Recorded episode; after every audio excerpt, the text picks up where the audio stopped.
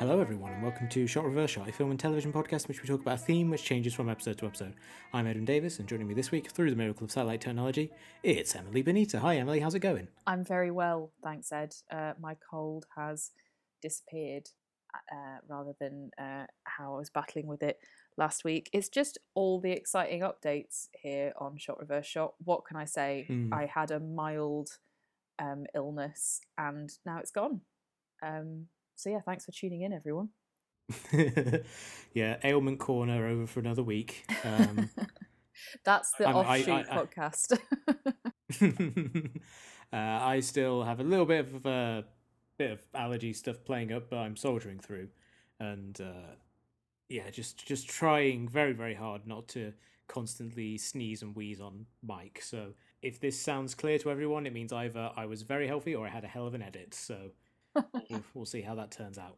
So we'll go on to the news for this week, and really the kind of the big entertainment news story, I guess, was the culmination of the Disney Fox merger. Disney, who purchased or started making the move to purchase 20th Century Fox last year, kind of completed it this year, and that uh, at the time was met by this very starkly divided reaction where people who maybe don't know that much about how movies are made and why monopolies are bad were like, oh my god, great, now that all the X Men are going to be in the MCU. Or, like people seem to think that it seemed to be this kind of cool, strange thing that they didn't really understand, in uh, except in the most maybe baseline way. And everyone who maybe follows the industry was like, oh, this is going to lead to a lot of jobs being lost and a lack of diversity of movies being made just because you're going to have one fewer studio and fox tended to focus on somewhat different kinds of movies to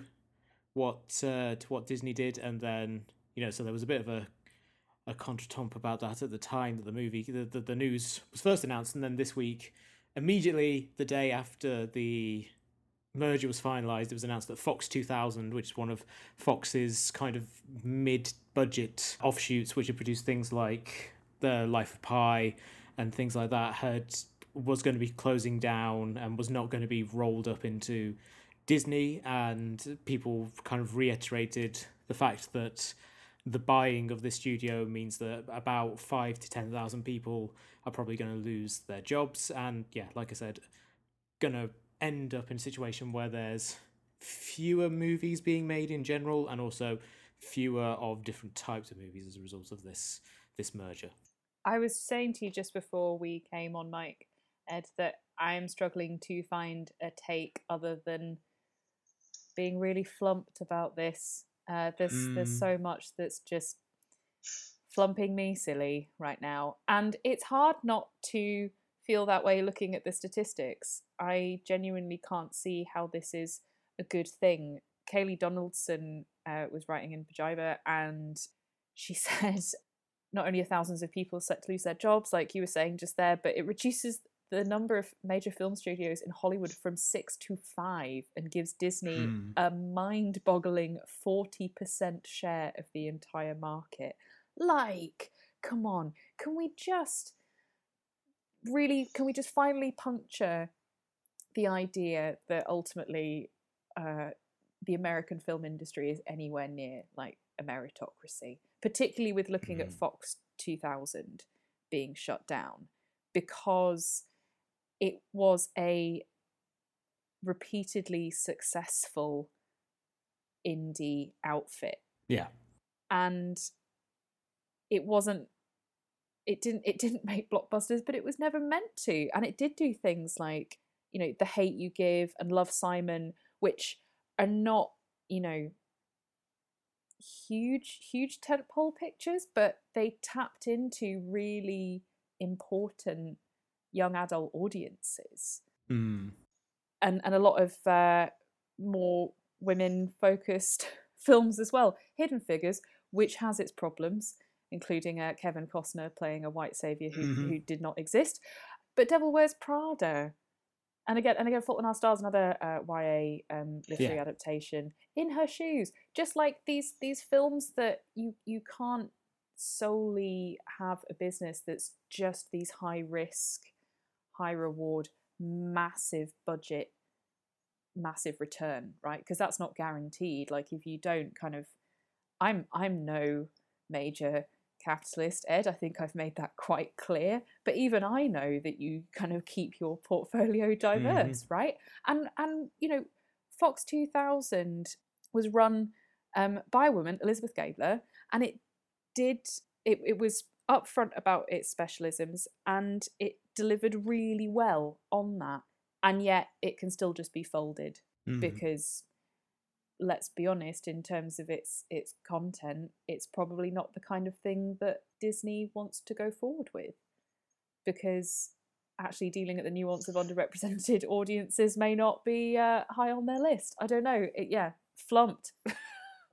Yeah, that's pretty much the same take that I have on it. I saw some takes that were like the most hyperbolic was someone saying like you know um, talking about how it was like the death of cinema or something like that which i think is maybe taking it a little too far. I think the history of hollywood is about ebbs and flows and different things becoming more popular at certain points and then dying out and people having to recalibrate but this definitely feels like a disney consolidating their position as the people who own the biggest franchises, the biggest IPs, and being able to somewhat future proof themselves from a possible future where the only kinds of movies that get widespread theatrical distribution are are blockbusters because if you're the company that makes all the blockbusters then you know you have a de facto monopoly because no one else has enough money to kind of put them up exactly. and do it that way and it's interesting that that's happening at the same time that like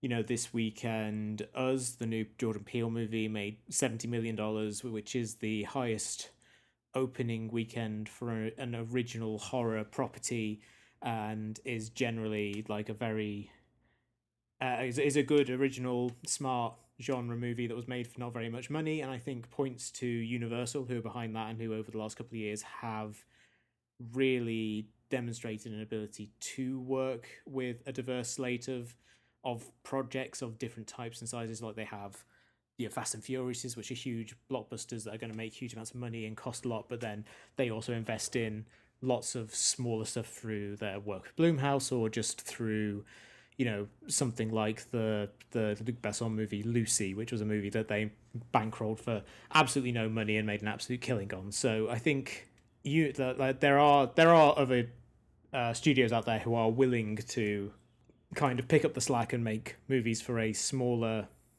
budget and maybe and obviously there's lots of just smaller labels and production companies in general who are going to put time into developing new voices on a smaller scale.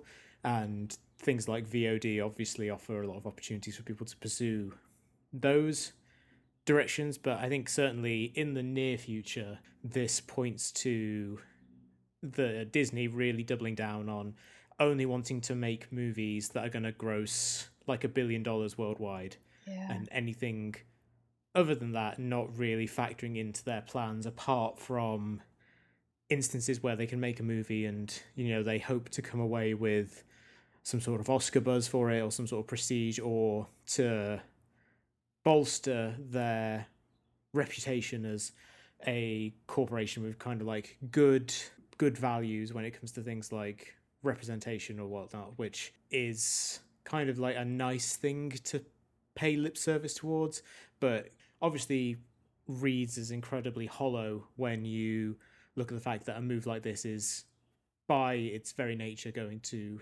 reduce the the diversity of projects that are going to get made in Hollywood because fewer people are going to have jobs and fewer people are going to be able to make movies.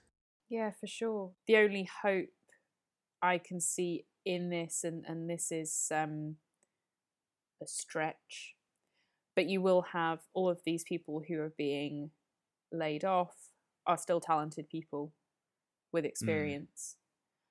Mm. And hopefully will have uh, quite significant severance pay. So the you know there might be a kind of migration and maybe people getting together and hopefully the the only I mean practically we'll see but using a little bit of kind of charitable interpretation and and, and hope in um, the endeavor of uh, creative types is that what if these people were to come together and create their own studio thereby replacing the kind of the the Bayam, you know, not sure that they'd be able to immediately replace a, a Behemoth, but it could up the number. And and there is a lack of these smaller studios, and you know, even though Fox 2000 has been folded in that way, and you know, money money and structure are really important things. They're two of the most important things unfortunately. But there's still a lot of very talented people out there. You know, Elizabeth Gabler is still there. All these filmmakers are still there.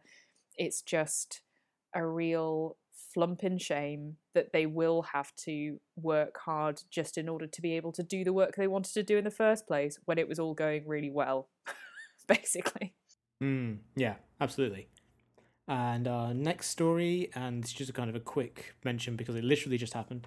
But uh, Larry Cohen passed away. Larry Cohen is kind of a great a veteran of American exploitation and independent cinema. He'd been working in the industry for about six decades, and over the course of a, a long and varied career, kind of like wrote and directed things like uh, It's Alive and Maniac Cop and Cellular. Well, I think was one of his most recent credits, although he, he kind of was working on projects in various stages of development all the way up until his life worked in TV as well, worked on things like uh, Columbo back in the 70s. Just a, a real film industry lifer who made these really interesting, socially conscious, but incredibly fun and goopy and strange movies like The Stuff or Q the Wing- Winged Serpent. Just a, a fascinating guy who I think it's a real shame to, to whenever someone like that passes away because on some level someone like him or Roger Corman, they represent a very scrappy, almost working class approach to the film industry that things like the, the, the Fox Disney merger kind of seem inadvertently or not to stamp out to a certain way. Like the idea that you can just exist on the margins for decades and decades and just make the stuff that you want to make, however you want to make, and still leave it all with having had you know some successes but mainly having left behind a tremendous body of work and uh, you know great deals of affection from those who knew and admired you. Yeah more more goopy cinema. So our topic for this week is the 20th anniversary of the matrix which opened in march of 1999 and yeah just makes me feel old. Uh, the Matrix is is that old, but it's you know uh, when a, sh- uh, a movie hits a significant milestone, we like to talk about it on this show and talk about the movie itself and its legacy. And uh, I I kind of feel like weird thinking about describing the Matrix because it's yeah. such a huge movie that had such a huge seismic impact for such a long time and continues to reverberate. But for people who maybe aren't familiar, The Matrix was a movie directed by the Wachowskis, which came out, as I said, in 1999, was the follow up to their 1996 neo noir Bound, which had been a movie that did uh, okay, was like a, a fairly low budget thing, but uh, you know made a, a decent amount of money and showed that they were kind of quite talented filmmakers and they you know took a big swing on their second movie, which was this sixty-three million dollar budgeted, very heady sci-fi action movie that you know was coming out uh, the, before the summer had even really started. You know, was coming out uh, in the sort of the, the start of spring. I don't think people had terribly high hopes for it, especially in a year where the Phantom Menace was coming out, and that was the big groundbreaking sci-fi movie that everyone was talking about but over the course of the summer it you know held really well. It it earned over 170 million in the US and made like 500 something million worldwide. Was I think the fifth most successful film of the year in the end which was you know I think beyond a lot of people's wildest dreams for a movie that was fairly uh, unheralded initially and uh, and really outperformed all expectations and I left a really sizable impact on on popular culture, on action cinema, on special effects filmmaking, on blockbusters for years and years and years to come. And so, before we get into kind of discussing the movie itself, Emily, what is uh, your relationship to The Matrix? Do you, do you remember when you first watched it? No. no, I do not remember when I first watched it, but I do think I started to see it being referenced first and then got to watch it.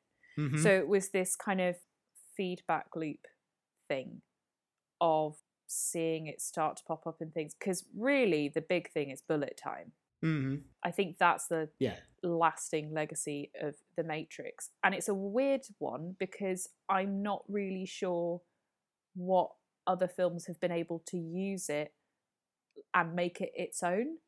But, you know, Yeah. things like Scary Movie and endless kind of parodies and references of getting it in there to the point where it has kind of obscured how amazing that must have been at the time. I don't think I've seen The Matrix more than once the film itself, right? Because it's so referenced, because it became kind of ubiquitous and in, in the way that TV di- has, like particularly reality TV. Like I've never really watched The X Factor or um, Strictly Come Dancing because everyone's talking about it and I, I that was enough for me really but i think the two lasting legacies are bullet time and the concept of the red pill in Mm. our current landscape which i think is pretty dubious even though you know it's it, it ends up that you know for some reason mras and incels are quite happy to use terminology that's actually created by two trans women but there you go Mm. Yeah, it's it's very interesting. Like that that was actually something I hadn't even considered, like the red pill connection, just because like that is the idea of like the taking the red pill, going like going how seeing how far the rabbit hole goes and things like that. It's that's such a commonplace idea now that I do I had in my mind just completely separated it from the fact that it comes from the Matrix, which is incredibly weird. Like it, it was such a at the time it was such a ubiquitous pop cultural like you say like in terms of parodies everyone every comedy for like the next couple of years seemed to have to have a matrix thing spaced most kind of like Oh. famously for me did did a few episodes where they did matrix jokes including one which was a fairly prolonged homage to it with uh, kevin eldon playing the Hugo, hugo weaving role which i'm very very fond of and also things like you know i always remember the NSYNC episode of the Simpsons has a joke in it about how they have to like do this dance routine that ends with a matrix, and then they had to recreate the, um, you know, the jump in the air and the camera tilt, and then someone fell, and I remember that one being quite funny. um, uh, Shrek obviously had one as well. That was Yeah. a big one I remember, and it it was it was this real example of a movie like The Sixth Sense, which came out the same year, of a movie that had, you know, it was an R-rated movie, so you know, in the UK a 15, so people, you know, kids weren't meant to have seen it, obviously everyone probably did through pirate video or just waiting until it came out on home video. But even without having seen it, and I didn't see it until it hit video, uh, everyone knew something about the Matrix. They all knew what bullet time was. They all knew about like red pills and things like that. They knew about the, you know, the the, the look and the style of it. It was a movie that had, you know, despite its its initially kind of inauspicious beginnings when it when it first came out, and this idea that it was a movie that people were kind of interested in, but wasn't by any means this guaranteed huge success. That you know, very quickly it had entered the the cultural lexicon in a major way. You're right, and and major major way, and exactly that. Your uh, experience there of not connecting the, the the reference to where it came from. It's almost Shakespearean. It's kind of like oh, if you think of pretty much any kind of turn of phrase in English, it's more than likely to have uh, Shakespeare to have, have come up with it. Um, Yeah. the real the real bangers anyway, and um, I think the amazing thing is that obviously the Matrix came out in uh, 99 and we're both feeling um, existential about that um, and it's amazing that it did spread like it did before the real rise of the internet because it does seem to Hmm. be and in a more playful way because it's not um it doesn't have the actual thing that it's um criticizing right it's not on the nose it manages to have some distance because it is being very prescient because the world that we live in now was kind of just starting to establish itself then. But this idea of essentially being batteries for machines and living in a virtual world, like looking back and realizing, oh, that's what it was about. Like there's this incredibly believable world that's virtual, right? It's not some utopia. It's just less shit than the than the Mm. actual um, burlap sack, clothing, shaved head, reality plane of existence.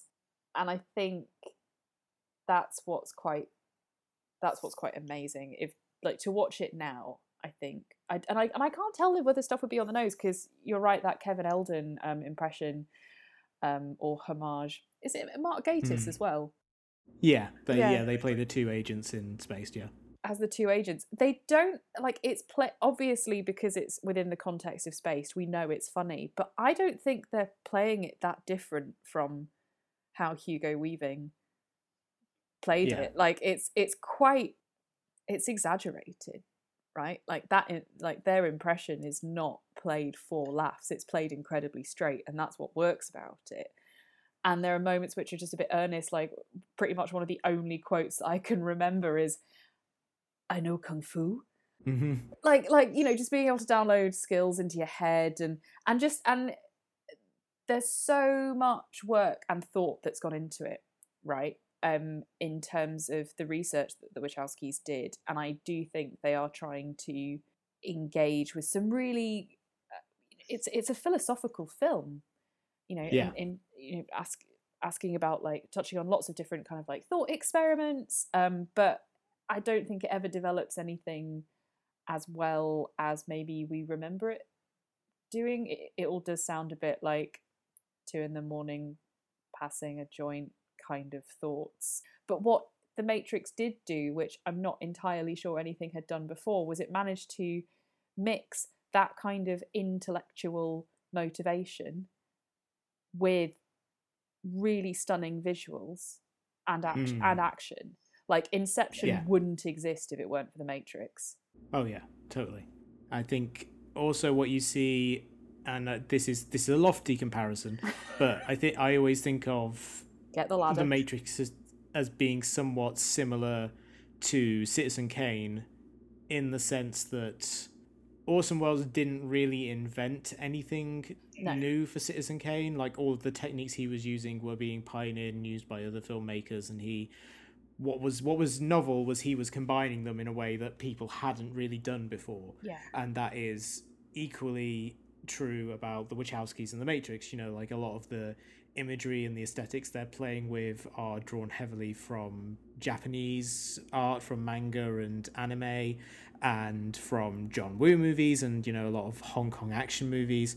So there are bits and pieces that they are drawing from, but they're the synthesis that they brought together for all of those really, I think, crystallized a lot of ideas, certainly in in Western audiences, about the nature of dystopia and what technology should look like. I think I feel like every every kind of like dystopian sci-fi cybernetic robot movie made since 1999 is playing in the sandbox that the Matrix set up. Like if you look at something like Alita Battle Angel, which came out this year, and there's obviously a little bit of recursion there because the manga of Alita Battle Angel existed long before the Matrix movie did, but Yeah. like the the aesthetic that Robert Rodriguez is using for that movie and a lot of the the techniques that were being used are ones that were kind of supercharged and put into and, and proved to be commercially viable by what the Wachowskis did on the Matrix, and I think that in a way really is one of the the less tangible but still quite clear impacts that the movie had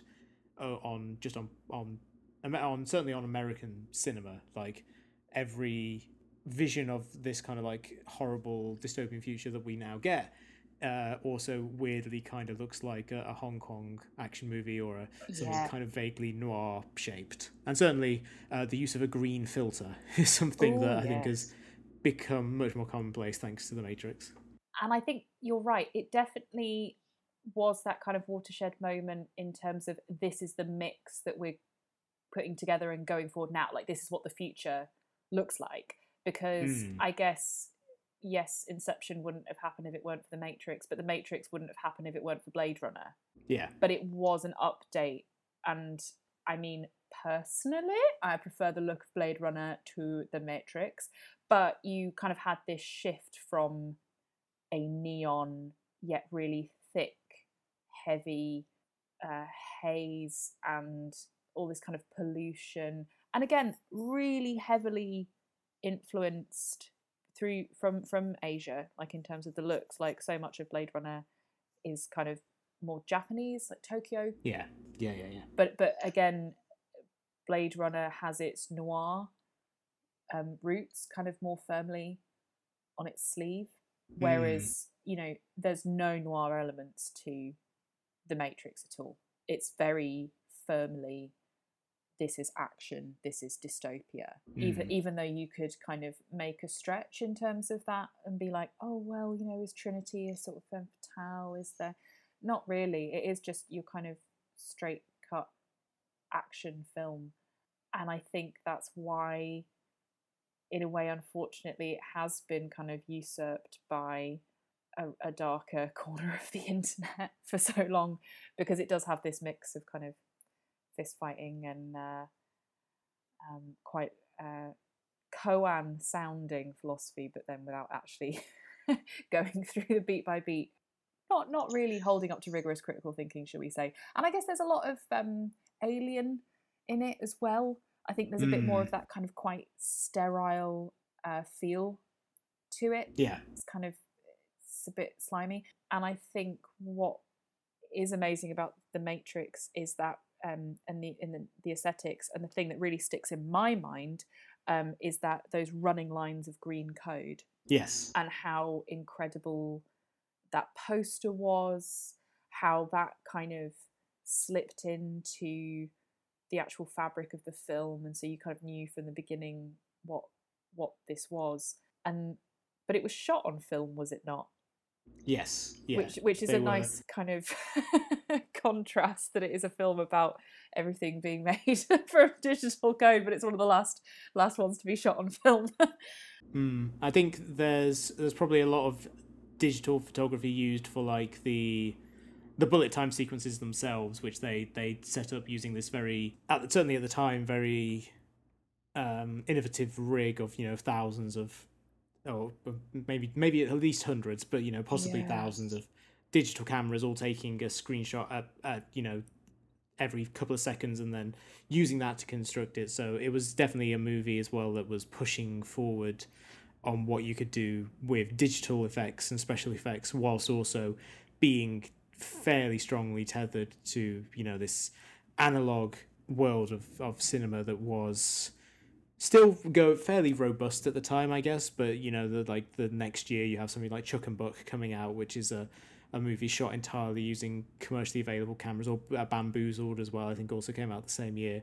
You know, there are there are definitely signs on the horizon at this point that a different way of shooting movies is becoming possible, but isn't isn't technically quite there yet. But yeah. so you so you have something like The Matrix, and then later the Lord of the Rings movies, where you are melding the two uh, in a way that uh, certainly for me works incredibly well. I think the effects in the in the Matrix still hold up incredibly well, in part because, like I say, the movie, the first movie was made on a fairly.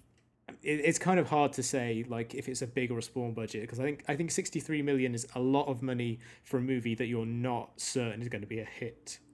Like yeah, for a guaranteed blockbuster, sixty three million in in 1999 probably feels like okay that's worth taking a gamble on. Whereas if it's something where okay these these two filmmakers have a small-ish hit under their belt and they've written a Stallone movie you know like maybe it's worth taking a punt but 63 still seems like quite a lot. And i think the limitations help them a little bit there in that they can't get too over the top in what they want to do with the technology or run too far ahead of themselves by doing stuff that would just look terrible because the technology wasn't there yet. They really were experts at you know realizing the limits of what they could do uh, that would still look good and that's mm. probably one of the reasons why the first movie in particular aged really really well for sure and it's kind of amazing that they were able to get the kind of go ahead for the Matrix off the back of Bound being their first film, Mm. Yeah. which you know uh, has so much going for it, but that is a fucking leap. Mhm. being like, "Yeah, cool." So we had, uh, you know, we had Susie Bright come in and choreograph sex scenes, and our budget was six million, and we made a million on top of it. Uh, yeah, cool. Give us what ten times that? Mhm.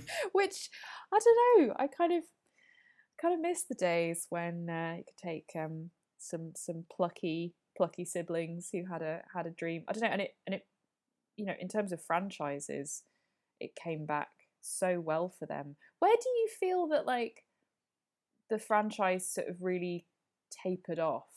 Because I feel like eh, the the anticipation for the sequels, I hadn't really experienced anything like that because it wasn't like it, it's not like Lord of the Rings where we knew that it was a franchise because Mhm. it's a series of books, right? The Matrix was like original, and then there was the announcement of like, oh no, there's not going to be just one, there's going to be two, and I don't remember really experiencing that anticipation until like Star Wars came back, you know, um, Mm. and and pretty much everyone was resoundingly disappointed by the two sequels. But I but I remember so much other stuff around it, like the Animatrix as well.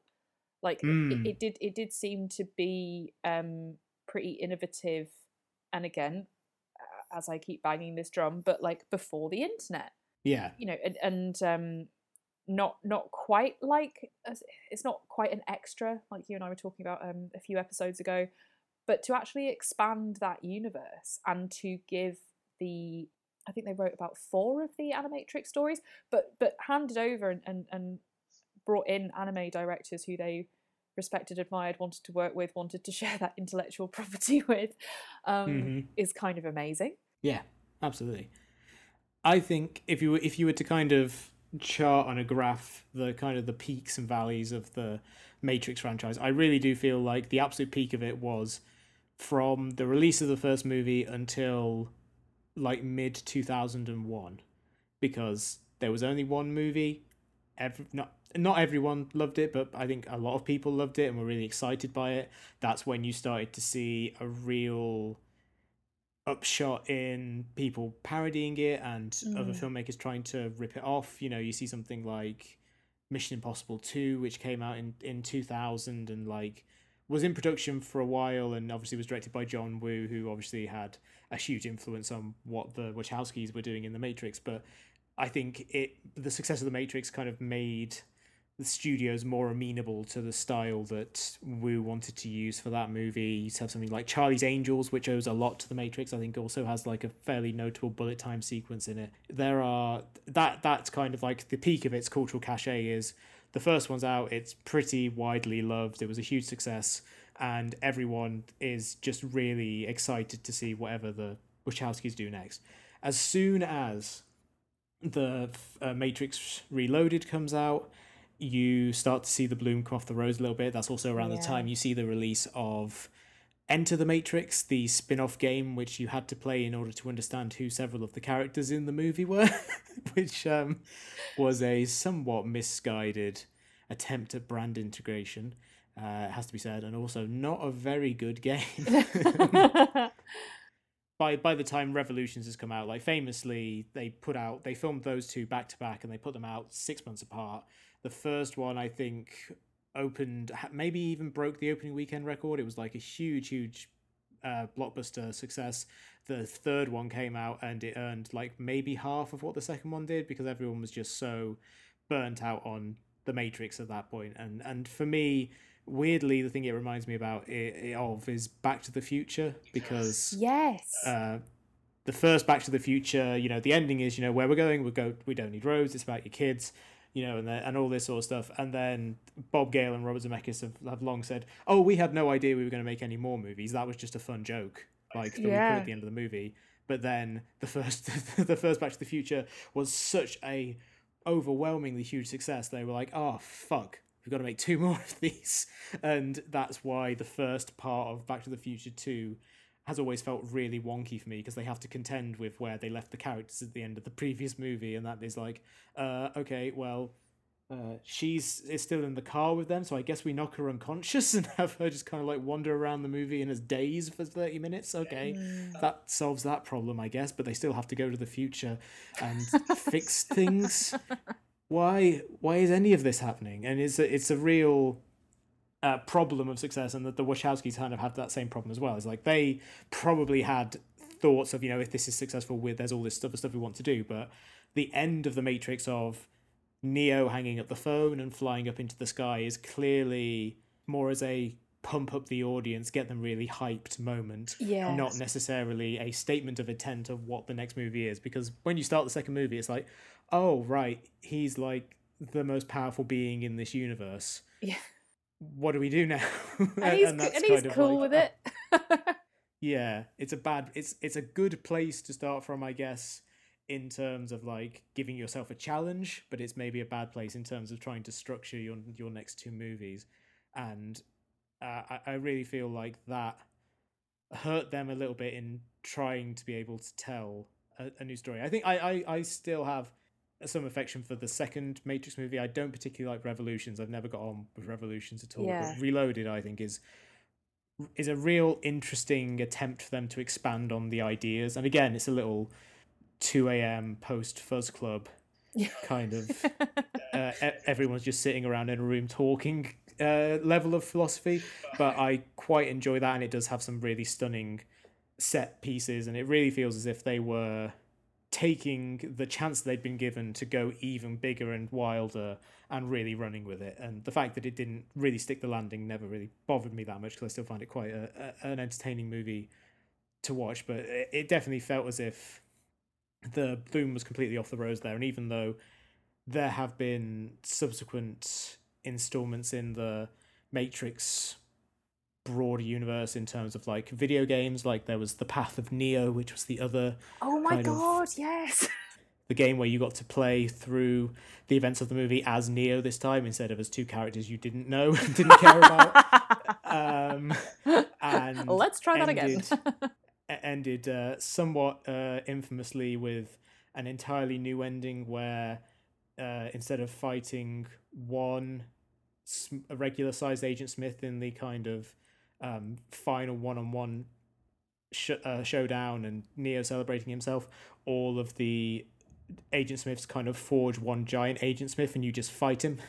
Uh, it's uh, it's kind of weird. People should look that up on YouTube. The original ending to uh, not the original ending, but the alternate ending to uh, the Path of Neo is is a real wild thing to see, especially because it becomes it comes complete with an introduction from the Wachowskis. And then there also there was the Matrix Online, which was another one, which was a mass uh, MMO RPG version of the Matrix, which just I think everyone preferred Second Life, Yeah. because it was like do the same thing but kind of get wonkier and stranger and with weird physics. You know, uh, give me all of that.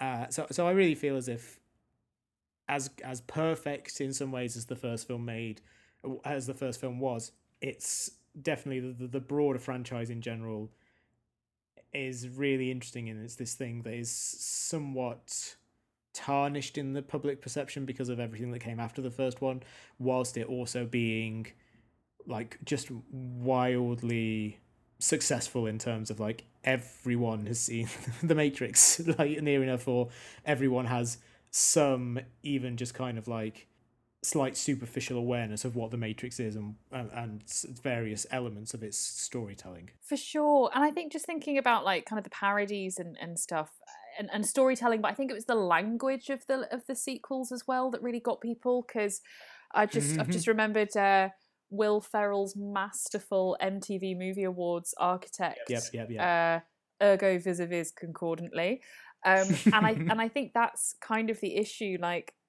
i i think when the when the parody sort of supersedes the original like hmm you you you don't remember it, it, it for for trying to make a lot of really quite out there ideas that weren't just kind of in the public discourse really and that was locked Yeah. away in a lot of like academia um to try and make that more open and and exciting and and, and through action like i think that's something that um is overlooked in the matrix it's like these people who are resisting and fighting, and there is that Star Wars thing as well. It's like no one's a pacifist here, like, Mm. um, but when when it veers ever so slightly into sort of would that character really talk like that or are you using all of the fanciest words in the thesaurus that you know to to kind of Mm. give to give it an intellectual standing it's like if it's smart enough if it if it is in itself like intellectually stimulating you you don't need to put all of this language into it right so i Mhm. think that might have been something that in the first in the first one i don't remember there being anywhere near as much of that kind of like obfuscation Yeah. it, it was much more straightforward and yeah now it is it, it did just tip into its own its own myth i think Mm. and yeah the games and stuff i'm I, I have to say i'm i'm personally a lot more pleased that uh keanu reeves is bringing is you know bill and ted is the intellectual property that's coming back for another spin not the matrix Mm. Yeah. Although, uh, in also it's it's a big it's a big week for Keanu because also there was the trailer for John Wick Three Oh my Parabellum, and that has a very clear Matrix nod in it, which is when. Uh, he goes to Ian McShane and he asks him, "What do you need?" And he just says, "Guns, lots of guns," which is is exactly a line from the Matrix. And it's like it, it, it really is it is weird to me seeing like how that the the the, the weight that that movie still has as a result that you can for everything you know that we've been saying about how the sequels and the the subsequent attempts to expand slash exploit the franchise you know maybe soured a lot of people on it. Like i saw so many people being really really excited by that specific one line in the john wick 3 free trailer being like oh yeah like you know they're they're kind of leaning into it a little bit of the fact that um yeah like the, the john wick franchise is in is, is obviously separate from everything the matrix was trying to do but because of the way in which that series repositioned Keanu Reeves' career, like that's the reason he does the John Wick movies now, is because he yeah made himself this big action star as a result of of that movie. Because prior to that, obviously he'd done Speed and Point Break, but he was not necessarily like the first person you would think of in terms of being an action No, movie star. no, he was no, doing a lot of different things over the course of, of his career. And, and yeah, also in terms of, um, I just remembered, in terms of parodies of The Matrix, I think one of the, again, to go back to The Simpsons, like I think one of the indications of the change that underwent people's relationship and perception of the Matrix is like the first time anyone was parodying it was they were like, "Oh my god, did you see that cool thing? Let's just kind of like do that because it's real cool and funny." And then after that, it's just everyone being really bemused and tired by it. And I always remember the the, the Matrix joke that I always really liked is there's an episode of The Simpsons where Bart and Lisa are going to see a movie, and I think they're going to see the latest installment in whatever the Star Wars equivalent is in in The Simpsons. yeah Uh, where they go and they're they're uh, ultimately disappointed because it's all about it's all a senatorial hearing where an AT-AT bursts through the wall and then sits and takes minutes, and then when they're out in the lobby, like all the posters are things like uh, "It's a Matrix Christmas." You're the Matrix now, Charlie Brown, and all these things. like every movie, is a, every movie is a Matrix movie, and I feel like that indicates the, the the shift in sentiment for a lot of people was, wow, this is really cool and interesting and novel. To we have had enough of the Matrix right now. please, please do something else. Which then also is is interesting in terms of like the the Wachowski's subsequent career is that other than this burst of like six or seven years where they were obviously all gung ho on doing the Matrix, like it's not something they themselves have seemed that willing to return to. They've been more willing to pursue their dream projects, you know, making Speed Racer and or kind of big wild attempts to do stuff like uh, Cloud Atlas or Jupiter Ascending, or strange misguided stuff like do you remember that movie Ninja Assassin that they produced, starring no Colbert's uh, longtime rival Rain, Korean pop star Rain. That was like one of their big swings that they produced and didn't direct. But there was definitely this sense that for a while they were just trying to make anything that seemed like it'd be fun made, which is a pretty good reason to do anything in Hollywood. But like it, it does feel as if they have not been content to just be the Matrix people um, for their entire careers, which uh, is admirable, even if not everything they've tried in in those uh, in that direction has really paid off. Oh, for sure. I still absolutely love whatever they come up with, just as premises, because they are pioneers. They are they are without a doubt, I think, the best directing partnership for action of, of this century, easily. Mm. Um, and you know, in terms of their dream projects, and they have always pushed forward. I mean, you look at a film like Bound, which is actually incredibly, you know, made in what ninety six, and Yeah. yet, and yet, you know, you think of the landscape now, and it's like just catching up. I think, I think they are really stunning, um, you know, um, filmmakers, and with Sense8 as well. That was that mix of their absolute dream project, and again pushing it, pushing it forward in terms of that was really ambitious to film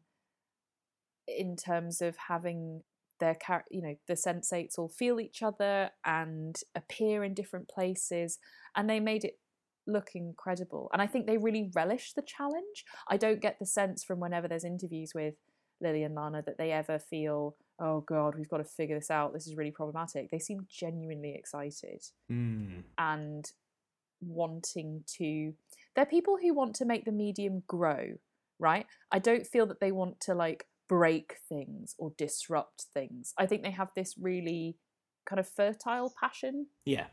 but i think they just have a really they just love i think they just love what they do Mm. and I, and, I, yeah. and, and they put so much of themselves into it and i think they've felt more and more able to do that and i and i think it is a, a lot to do with kind of transitioning in the public eye yeah. that that they have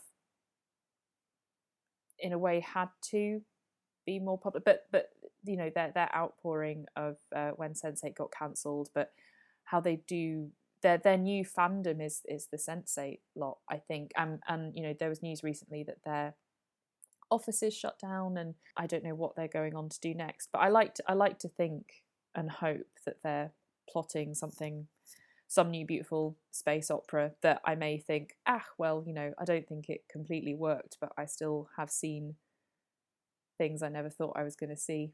And for that, I'm just eternally grateful to them. Mm, yes, absolutely. And so we end this episode as we end all our episodes with Shot Reverse Shot Recommends, which we talk about a piece of culture that we've enjoyed and we think you, the listeners, will enjoy as well. Emily, what have you got to recommend for the listeners this week? You, well, I mean, oh, not I am pretty good. you but- are oh, pretty great, Ed. Thank you. Hey, that worked. Um, yes, I set them up, you knock them down. Uh, well, apart from uh, yourself, Ed, uh, you, the Netflix series uh, based on a book which I have not read but would be interested to do so, uh, starring Penn Badgley and Elizabeth. I want to say Lyle. Is that right? Maybe it's Lyle. Maybe it's L- Lyle. I don't know. And uh, it is oh, it's ridiculously entertaining. Um, it scratches the sort of itch that Dexter left, where you Mhm. you are in the head of um, a monologue of uh, a completely deranged, terrible uh, man who is stalking and inserting himself and manipulating the life of um, a woman who comes into his bookshop uh, in order to um, make make her his own. It's all all obsession and and things. It manages to work as a cautionary tale um, and also be incredibly entertaining in a dark way because I think it toes the line really well in a way that, for example, uh, the Zac Efron Ted Bundy film, extremely wicked, shockingly evil, and vile. As uh, which I had to bring up there to remember the exact order, as you did in uh, the preview, I believe, um, Ed Yeah. um, because it's much more sympathetic to the idea of like you you understand the lengths that he's going to and how vulnerable she is and it's it's also very funny because as awful as he is the facts of her life are actually quite uh, blatant in terms of where she's perhaps veering off course and not doing things that are in her best interests so when you find yourself agreeing with him you then have to question yourself obviously not his his methods but i think it hits the tone really well because it doesn't make a joke out of anything. But at no point do you are you led to believe that his actions are right. It's just that it's very clear she's uh, yeah making some questionable choices um, but Mhm. it's it's really well shot it's got um, it's very knowing i think but not in a wink wink meta riverdale way um, it's it uh, has genuine peril uh, which is something that you always yeah an upgrade from mild to genuine as you do on uh, the age certificates the bbfc stuff Yep. and i just think in terms of there's a bit of a sort of desperate housewives vibe to it almost for me but for millennials um, and dating and that that their internet um yeah i am halfway through and uh, i think i'll be finishing it very soon ed cool. I'm going to recommend Us. Shot reverse shot. We're good. Everyone enjoy us. No. Uh, I'm going to recommend Us, the new film from Jordan Peele, the follow up to his movie Get Out, which came out a few years ago and was obviously a significant hit and uh, won some Oscars and is yeah, was a very good movie. Uh, this is a somewhat uh, woollier movie, I think, than Get Out. Get Out, Get Out was a fairly concise and focused movie, and Us, I think, has a lot on its mind. And I think is operating on an allegorical level that is way more knotty and intriguing to me as a result of that, particularly in terms of the way the story unfolds. It's very hard to talk about, but basically, I, I, I feel like it's a movie that seems to have divided a lot of people, and uh, I feel like the reasons why are generally down to the way in which the movie kind of progresses and the way in which it is not quite the movie that was promised by the trailer in a lot of ways Mhm. and is in a lot of ways kind of bolder and stranger and crazier and bigger uh, in ways that I personally found really exciting because I spent the whole movie more or less sitting there thinking, "What? Where is this going?" Like I was, it was very, it, it was very unsettling, and even though, in retrospect, like looking back on it and things that are set up at the beginning and kind of hinted at, and you know, like Peele's very good at setting off, setting up and paying things off in a uh, in a kind of a way that's very very satisfying without feeling predictable. Like you can see the breadcrumbs in retrospect of where the path was going, but even then, it, it still feels like a a really surprising and interesting vision. It looks great. It's made for about four times the budget that Get Out was, yet looks about thirty times better. Which is not to say that Get Out was a bad looking movie, but this just looks so kind of gorgeous and elegant. And there are some shots in it which are uh, I think already seared on the public consciousness just just from the images of the trailer. You know, these images of real moments of kind of like un- unease and terror that kind of crop up. It's very funny as well, which uh, you know is perhaps not surprising given that Jordan Peele is.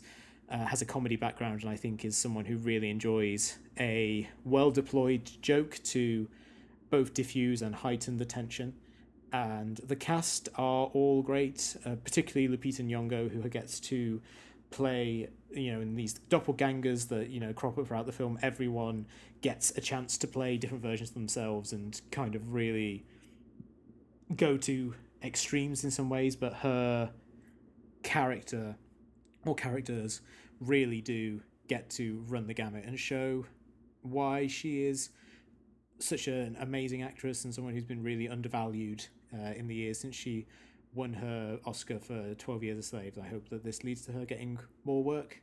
And yeah, I'm just, I am really, really taken with us, and I think uh, I'm, I'm looking forward to uh, perhaps us on this show talking about it once everyone's seen it, because uh, I think it's going to, it could be a real interesting discussion. us does us If you've enjoyed this episode of the show, then please subscribe to us on Stitcher, iTunes, Player FM, Acast, Spotify. Leave us a review, rate us, and recommend us to your friends. It's the best way to help us grow audience. You can also find us on Facebook and Twitter, where we are at SRS underscore podcast. We'll be back next week with something entirely different. But until then, it's goodbye from me. and it's goodbye from me and remember there is no spoon